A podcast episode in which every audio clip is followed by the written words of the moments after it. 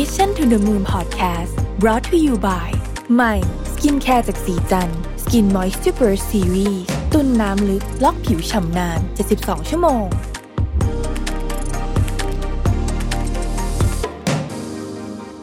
ยินดีต้อนรับเข้าสู่ Mission to the Moon Podcast นะครับ คุณอยู่กับรวิศ หาญอุตสาหะครับ เราคงเคยได้ยินประโยคนี้ใช่ไหมครับ ที่บอกว่า เวลาที่ดีที่สุดสำหรับการปลูกต้นไม้เนี่ย คือเมื่อ 25 ปีที่แล้วนะครับ เวลาที่ดีรองลงมาเนี่ยคือวันนี้นะฮะแต่เช่นเดียวกันนะฮะอาจจะมีประโยคหนึ่งคล้ายๆกัน เขาบอกว่าต้นไม้ที่ให้ร่มเงา สมมติว่าเราไปอยู่ใต้ต้นไม้เนี่ยโอ้โหมันให้ร่มเงากับเราเนี่ยนะฮะมันก็เป็นเพราะว่าถ้ามันเป็นต้นไม้ที่ถูกปลูกขึ้นนะมันเป็นเพราะว่ามีใครสักคนหนึ่งปลูกมันไว้เมื่อ 20-30 ปีที่แล้ว เช็คเช่นนั้นนะฮะหากเราต้องการมีต้นไม้ใหญ่ ๆ มีบ้านที่ร่มรื่นนะฮะกันแดดให้เรานะครับให้ความเย็นนะฮะไอ้ต้นไม้มันต้องใช้เวลานะฮะต้องใช้เวลาในการปลูก เพื่อจะให้จากที่มันเป็นต้นเล็กๆเป็นต้นกล้าเนี่ยนะครับได้เติบโตขึ้นทีละนิดละหน่อยในที่สุดมันก็เป็นต้นไม้ขนาดใหญ่ที่ให้ร่มเงาให้กับเราได้นะครับไอการเปรียบเทียบแบบนี้เนี่ยมันเหมือนกับการลงทุนแบบเป๊ะๆเลยนะฮะ เวลาในการลงทุนเนี่ยเป็นเรื่องที่สำคัญจริง ๆ ในความหมายของคำว่าเวลาก็คือ เวลาที่ยาวนานเพียงพอนะครับ ถ้าเราอยากจะมีความมั่นคงทางการเงินในอีก 10 20 30 ปีข้างหน้าเนี่ย เวลาที่ดีที่สุดจริง ๆ อาจจะต้องย้อนกลับไปก่อนหน้านี้ แต่เวลาที่ดีรองลงมาเนี่ยคือวันนี้เดี๋ยวนี้นะครับ การลงทุนกับต้นไม้เหมือนกันเป๊ะเลยนะฮะมันจะต้องใช้ระยะนะในการที่จะ เติบโตขึ้นมานะครับ อย่างไรก็ตามเนี่ยนะฮะเวลาพูดถึงการลงทุนเนี่ย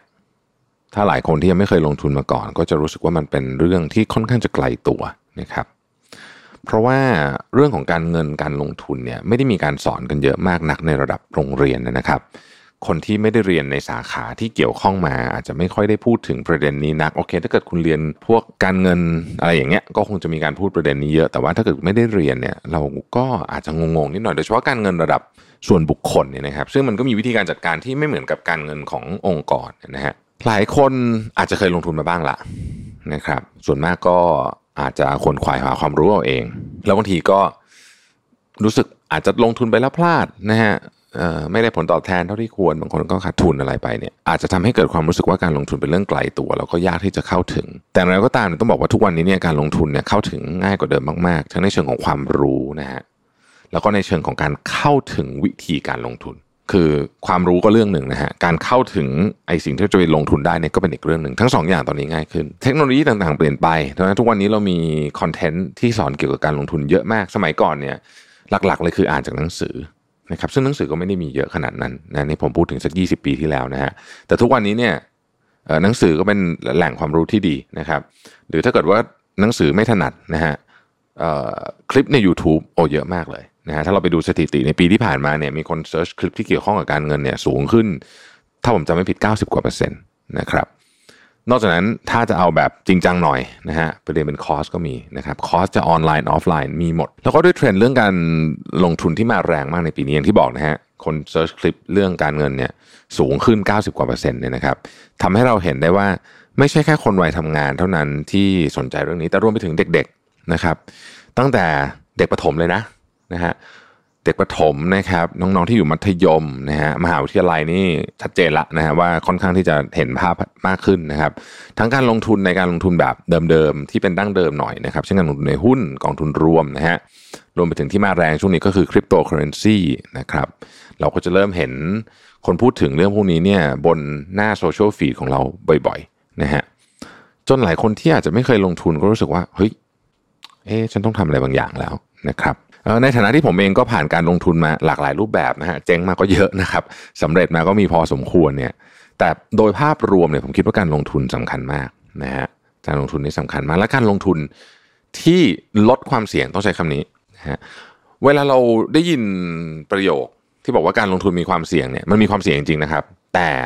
เราเข้าใจมันเท่าไหร่ ยิ่งเราเข้าใจมันเท่าไหร่ ความเสี่ยงมันจะน้อยลง วันนี้เนี่ย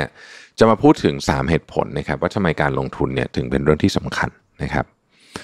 อย่างแรกเลยเนี่ยนะฮะอาจจะไม่ค่อยมีคนพูดประเด็นนี้นะการที่เราลงทุนเนี่ยเป็นการต่อสู้กับเงินเฟ้อนะฮะช่วงนี้เนี่ยคนกำลังพูดเรื่องเงินเฟ้อกันเยอะนะครับเพราะข้าวของแพงขึ้นจากเรื่องโควิดแล้วก็มันไปทำให้เรื่องของ supply chain disruption เกิดขึ้นต่างๆนานาแต่ว่า ต่อให้ไม่ได้เงินเฟ้อสูงที่เป็นความกังวลช่วงนี้เนี่ยก็ต้องบอกว่าผลตอบแทนเงินเงินฝากในธนาคารเนี่ยนะครับมันน้อยนะฮะแต่ของมันแพงขึ้น เพราะฉะนั้นเงินเรามันมีค่าน้อยลง วิธีการต่อสู้กับเงินเฟ้อนะครับ ก็คือต้องเอาการลงทุนเนี่ยแหละมาปิดส่วนต่างตรงนี้ ลงทุนในสินทรัพย์ พวกนี้เนี่ยผลตอบแทนมันสูงขึ้นใช่ไหมฮะพอผลตอบแทนสูงขึ้นมันก็สามารถที่จะต่อสู้กับเงินเฟ้อได้ค่ากับเงินในกระเป๋าเรา มีจำนวนมากขึ้น ค่าของมันต่อหน่วยอาจจะลดลงนะฮะตามอัตราเงินเฟ้อแต่พอมันมากขึ้น ชนะอัตราการลดลงนั้น ก็คือการต่อสู้กับเงินเฟ้อนั่นเองอันนี้คือเหตุผลที่หนึ่งที่ทำให้การลงทุนเนี่ยทำให้สภาพการเงินของเราแข็งแกร่งมากขึ้นในระยะยาว อีกความแตกต่างหนึงคือการเก็บเงินไว้ในบัญชีกับการลงทุนนี่คือเรื่องของความเสี่ยงนะฮะอันนี้ก็ต้องเป็นประเด็นที่ต้องเข้าใจเหมือนกัน แน่นอนถ้าอยู่เงินอยู่ในบัญชีเงินฝากในความเสี่ยงมันน้อยกว่าอยู่ละนะฮะปลอดภัยกว่าเป็นธรรมดา แต่สำหรับการลงทุนนะฮะความเสี่ยงมีอย่างที่บอกนะครับ แต่ว่าเราเข้าใจแล้วเรารู้ว่าเรื่องเราลงทุนเนี่ยมันมีข้อดีและข้อเสียยังไงนะครับ คนที่ศึกษาดีพอนะฮะคนที่ศึกษาดีพออย่างสมมติศึกษาในหุ้นเนี่ยนะฮะเขาเข้าใจหุ้นพวกนั้นดีพอเนี่ยพูดกันระยะยาวนะครับ พูดกันระยะยาว 5 ปี 10 ปีเนี่ยส่วนใหญ่กำไรทั้งนั้น นะฮะได้ผลตอบแทนที่คุ้มค่าทั้งนั้นเพราะว่าเขาเข้าใจว่าเขากำลังจะสื่ออะไรอยู่นะฮะนักลงทุนดังๆหลายคนเนี่ยจะพูดเสมอว่าอย่าไปลงทุนในอะไรที่ไม่เข้าใจ ผมคิดว่านี่คือหัวใจเลยนะฮะไม่ว่าจะเป็นอะไรก็ตามต้องเข้าใจชนะเงินเฟ้อนั่นเรื่องหนึ่งนะฮะอีกเป้าหมายหนึ่งของคนที่อยากลงทุนคือมันช่วยให้เราเนี่ยถึงเป้าหมายทางการเงินได้ง่ายขึ้นนะครับหลายๆ คนก็คงจะมีเป้าหมายทางการเงินได้แตกต่างกันออกไป ไม่ว่าจะเป็นการอยากจะเป็นเจ้าของสินทรัพย์อะไรบางอย่าง เช่นบ้านรถอะไรก็ว่ากันไปเนี่ยนะฮะหรือว่าอาจจะเป็นเป้าหมายเรื่องอื่นนะครับ เช่นจะต้องการอยากจะมีเงินเพื่อที่จะเอาไปเปิดกิจการนะสมมตินะฮะหรือว่าเอาไปท่องเที่ยวอะไรแบบเนี้ยคือเป้าหมายเนี่ยเป็นอะไรก็ได้นะครับ แต่ว่าถ้าหากว่ามันต้องใช้เงินเนี่ยมันก็เข้าสู่เรื่องนี้ทั้งสิ้นนะฮะผมขออนุญาตเอาตัวอย่างมาจาก Set Invest Now มาใช้เพื่อทุกคนเห็นภาพนะฮะ ลองนึกภาพตาม สมมุติว่าเราอยากเก็บเงิน 1 ล้านบาทนะครับ โดยเก็บเดือนละ 1,000 บาท เพื่อให้ได้เป้าหมาย 1 ล้านบาทเนี่ยเราจะต้องใช้เวลาถึง 83 ปีเลยนะฮะเรียกว่าอาจจะแก่ตายกันไปก่อนจะได้ใช้เงินเนาะแต่ว่าถ้าเราเอาเงิน 1,000 บาทที่เราจะเก็บทุกเดือนเนี่ยไปลงทุนในรูปแบบต่างๆนะครับจะถึงเป้าอย่างไงนะครับ ถ้าหากว่าเอาไปลงทุนในเงินฝากประจำด้วยดอกเบี้ยตอนนี้เนี่ยนะฮะจะใช้เวลาประมาณสัก 47 ปีถึงจะได้ 1 ล้านนะครับถ้าว่าคุณเอาไปลงทุนในพันธบัตรจะใช้เวลาประมาณสัก 30 ปีนะครับและถ้าลงทุนในหุ้นเนี่ยจะอยู่ที่ 19 ปี ซึ่งตัวเลขต่างๆ แน่นอนนะครับ มันคำนวณมาพร้อมกับปัจจัยอื่น ๆ เรียบร้อยแล้ว จากตัวเลขนี้เนี่ยทำให้เห็นว่าการลงทุนเนี่ยจะทำให้เราไปถึงเป้าหมายได้ดีกว่าการเก็บเงินไว้เฉยๆนะครับแต่ก็อย่าลืมว่ามันมีปัจจัยอื่นๆ เรื่องความเสี่ยง เข้ามาด้วย ข้อสุดท้ายเนี่ยขอต่อยอดจากข้อเมื่อกี้เลยแล้วกันนะครับ อย่างที่เราพอเห็นว่าการลงทุนเนี่ยมันช่วยในเรื่องของการเงินในระยะยาว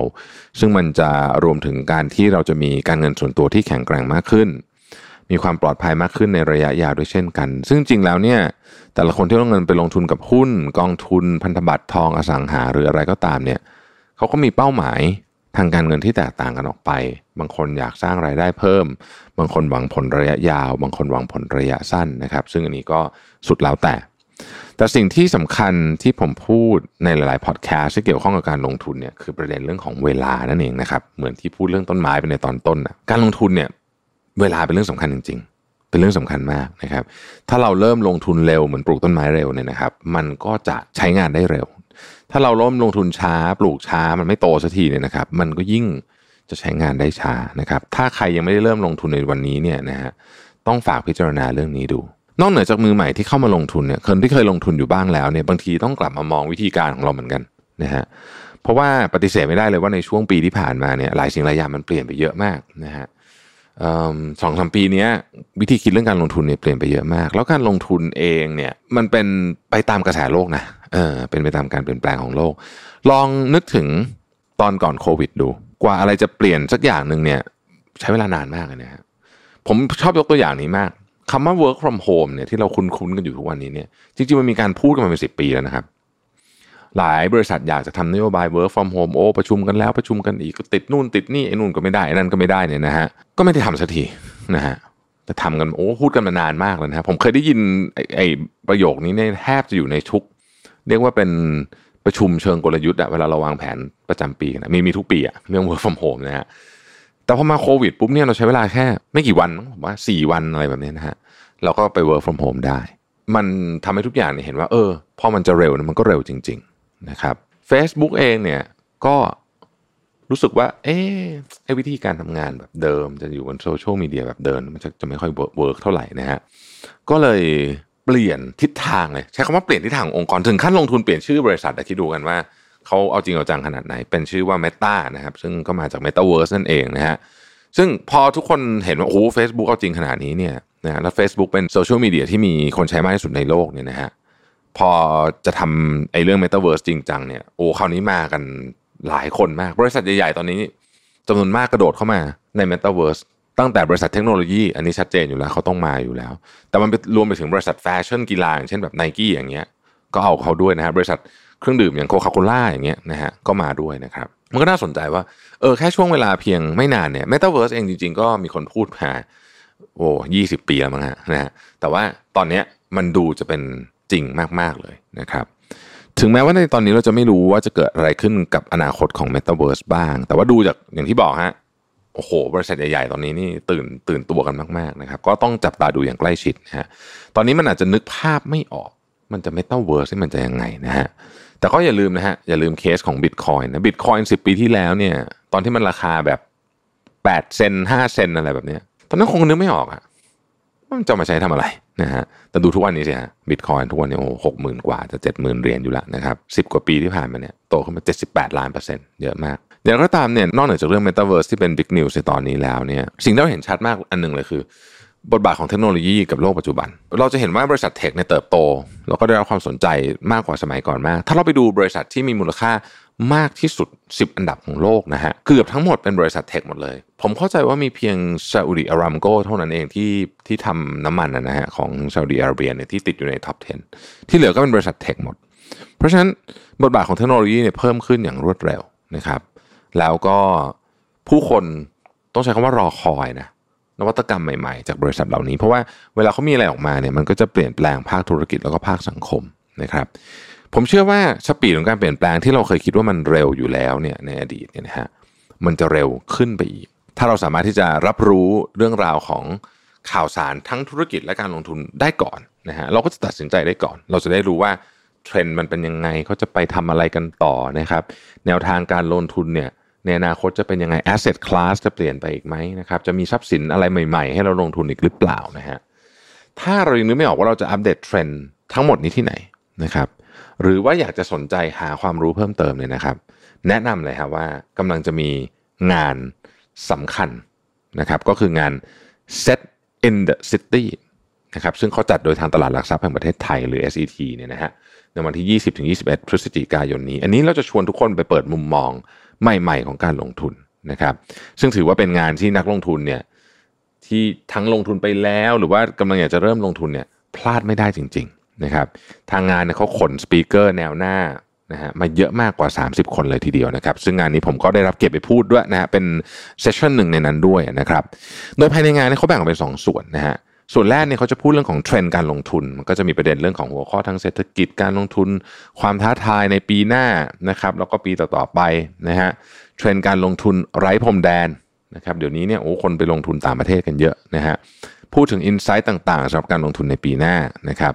และการลงทุนให้ทันเทรนด์ Stock and Fund Pick Up เนี่ยเขาก็จะไปแนะนำพวกหุ้นเด่นที่เข้าตีมการลงทุนที่ได้รับความนิยมในปัจจุบันนะครับ เช่นพวกหุ้น New S Curve นะฮะหุ้น Reopening Reopening เนี่ยคือ พอโควิดหมดแล้ว ธุรกิจเริ่มเปิดแล้วอะไรน่าสนใจนะครับหุ้น ESG นะครับที่เกี่ยวข้องกับเรื่องของสิ่งแวดล้อม จากมุมมองของนักวิเคราะห์ แล้วก็ปิดท้ายด้วยการแนะนำกองทุนรวมจาก 9 บลจ ชั้นนำนะครับที่เขาก็มีนโยบายการลงทุนที่สอดคล้องกับธีมที่มาแรงต่างๆ ที่นักลงทุนชอบ เช่น ปันผลสูงหรือว่าธีม